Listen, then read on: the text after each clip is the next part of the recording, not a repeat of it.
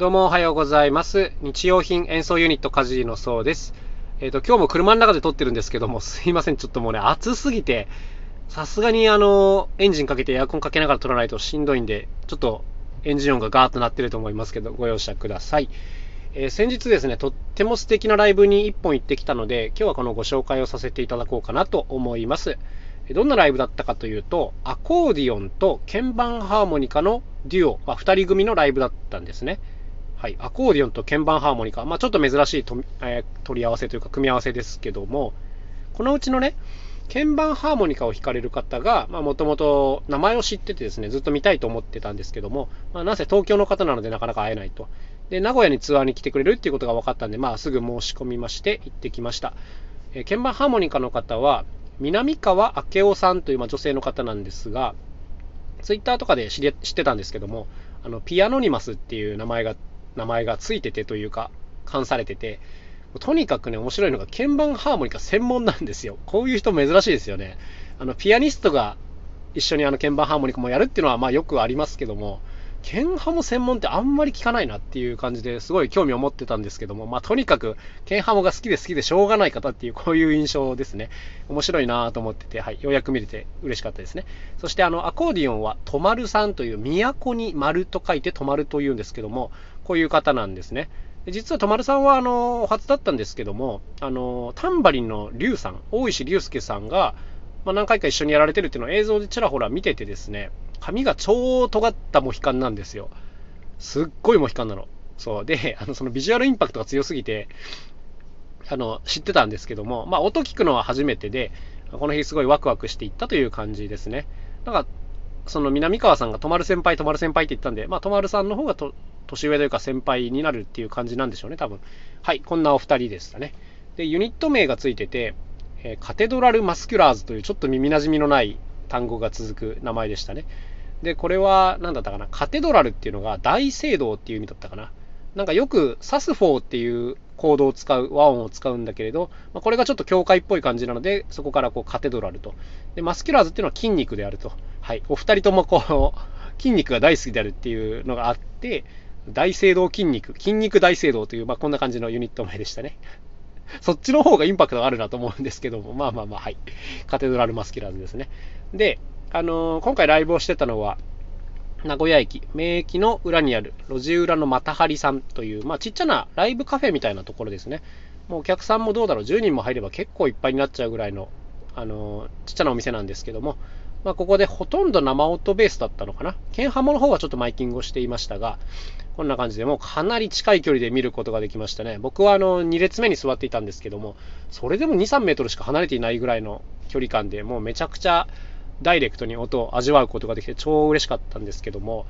はい。まあ、こんな感じだったんですよ。で、とにかくこのまん延防止なんとかの最中での開催なので、夕方の5時オープン、6時スタート、8時閉店っていうこういうタイムスケジュール。まあ大体今のライブってこういう感じですけどね。まあ、かなりタイトなスケジュールなわけですよ。ライブなんてこう今まで昔だったらね、こう7時半に始まったりとか、下手したら8時に始まったりとか、で深夜まで続くみたいなこともあったりしたんで、随分コンパクトな時間になっちゃったけど、まあ、この中でなんか楽しませようっていうすごい工夫をたくさんしてくれてましたね。で、まあ本当にね、いいところはたくさんあったんですけども、何よりもシンプルにね、2人ともめちゃくちゃうまいっっていう感じですね。あの、今まで見たことがないぐらいうまいみたいなのが2人ともなんですよ。はい。まあ僕別にあの、アコーディオンもケンハも詳しくないんですけども、しかし、あの、尋常じゃないぐらいうまいことなので、まずすぐわかる。うん、で、その2人がこう、アンサンブルしつつ、なんかこう、いろいろふざけてくれるんですけども、そのふざけっぷりもだいぶ、あの、仕上がっててですね、めちゃくちゃいい感じでしたね。うん、なんかあの、MC はすごく緩い感じで楽しいんですけども、うん、なんかついやらかしたくなっちゃうんすよね、みたいなことを言ってて、うん、で最終的にはなんかこう筋トレしながら弾いてたりしてましたね。腹筋しながら弾いてたりとか。あのこれここで聞いても全然面白くないと思うんですけど会場で見てたらめちゃくちゃ面白かったんですよねこれが、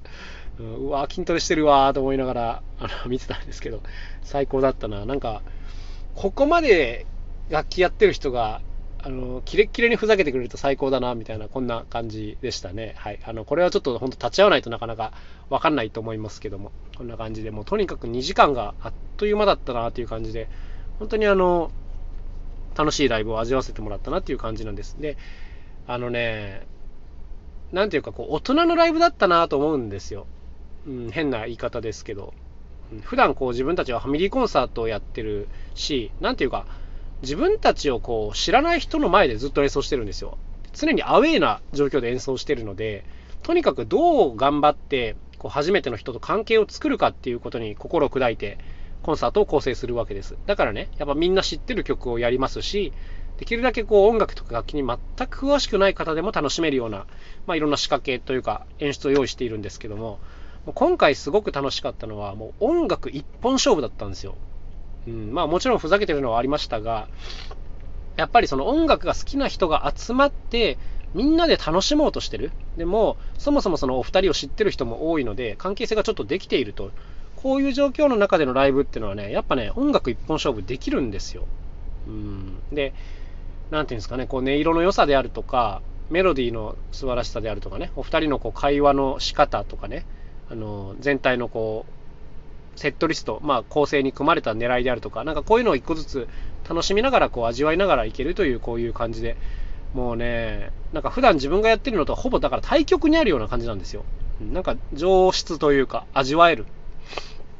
そうそうそう、こういう感じでね、もう本当、自分たちじゃなかなかやれないことだから、すごい羨ましかったし、楽しかったなという、こんな感じでしたね。なんかね、今までもこういろんなライブを見てるんですけど、やっぱりね、いまいちなライブもすごく多いんですよ。うん、例えば、こう、なんていうんですか、こう、大人のライブではあるんだけれど、全く関係性もないし、特にこうセットリストとかに工夫もされてないようなね、無機質な、無味乾燥なライブとかも、まあ今までたくさん見てきてるわけですよ。こうなんか、体裁だけ、こう、ジャズっぽい感じとかね。はい、あのこういう感じのライブもたくさん見てきてて、そういう時はもうとことんつまんねえなと思っちゃうタイプなんですよ。うん、なんかこう、だから工夫されてるのとかが見えないとちょっと僕は冷めてしまうタイプなんですけど、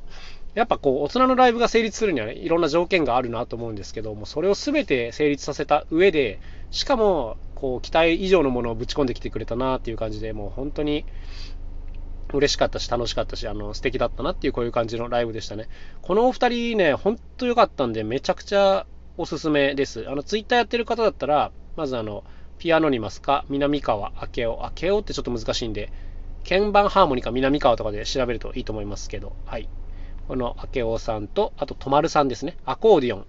に、え東京都のと、都に、え普通の漢字の丸で、とまるさん。この二人、すごいね、有名でもあるって感じですけどね。とまるさんなんかはあのザッハトルテあザッハトルテっていうバンドをやられてて、まあ、そこのアコーディオンでもあるんですけど、まずそもそもバンドが有名ですよね、これはね。はい。って感じでもうとにかくあの楽しかったんで、おしゃべりをさせていただきました。あの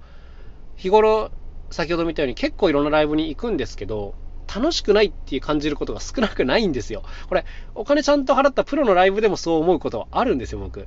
よくあるんで、だから本当にこう、楽しかったっていうのはね、あの、少なくて、こういうのがあったらもう本当に喋りたくなっちゃうんですけども、結構自分自身がこう、工夫とか演出が好きなタイプなんで、なんかこの音楽性よりも工夫でどうこうみたいな、まあまさに僕たちみたいなあのライブが結構好きだったりするんですけども、こういうもう音楽一本勝負のライブでここまで楽しませてくれるっていうのはね、なかったんで良かったですね。なんか普段こういう音楽一本勝負のライブ見てると、後半でなんか眠くなってきちゃったりするんですよね、僕。もうなんか、あ、飽きてきたなって思っちゃうことあるんですけど、飽きずに2時間こう、通していっちゃうっていうのはもう本当に技量だし、工夫だし、情熱だし、こう、愛だなっていう感じがあって、うん、なんか、じわっときちゃいましたね。こういうライブをいつも見ていたいっていう はい、そんな感じでした。まあ、お二人とも一流なんで、それができる、これができる人そんな多くないよっていう感じなんですけども、まあ、なんか改めて僕もこうなりたいなと思っちゃいましたね。だからちょっとね、今、楽器の演奏ともう一回向き合いたいなっていう欲がね、ムラムラ湧いてるんですよね。まあ、作るのにはもちろん時間は割くんですけど、なんかもうがっつりこう練習仕込んで、あのどんな会話でも即返せるみたいな、こういうプレイヤーになってみたいなって、ちょっと改めてね、思っちゃってますね、今。うん、なんかプレイヤー欲がムラムラと湧き出してるという、そんな感じでございました。というわけで、えー、今日はこの辺で終わりたいと思います。それではまた明日お会いしましょう。さようなら、カジーのそうでした。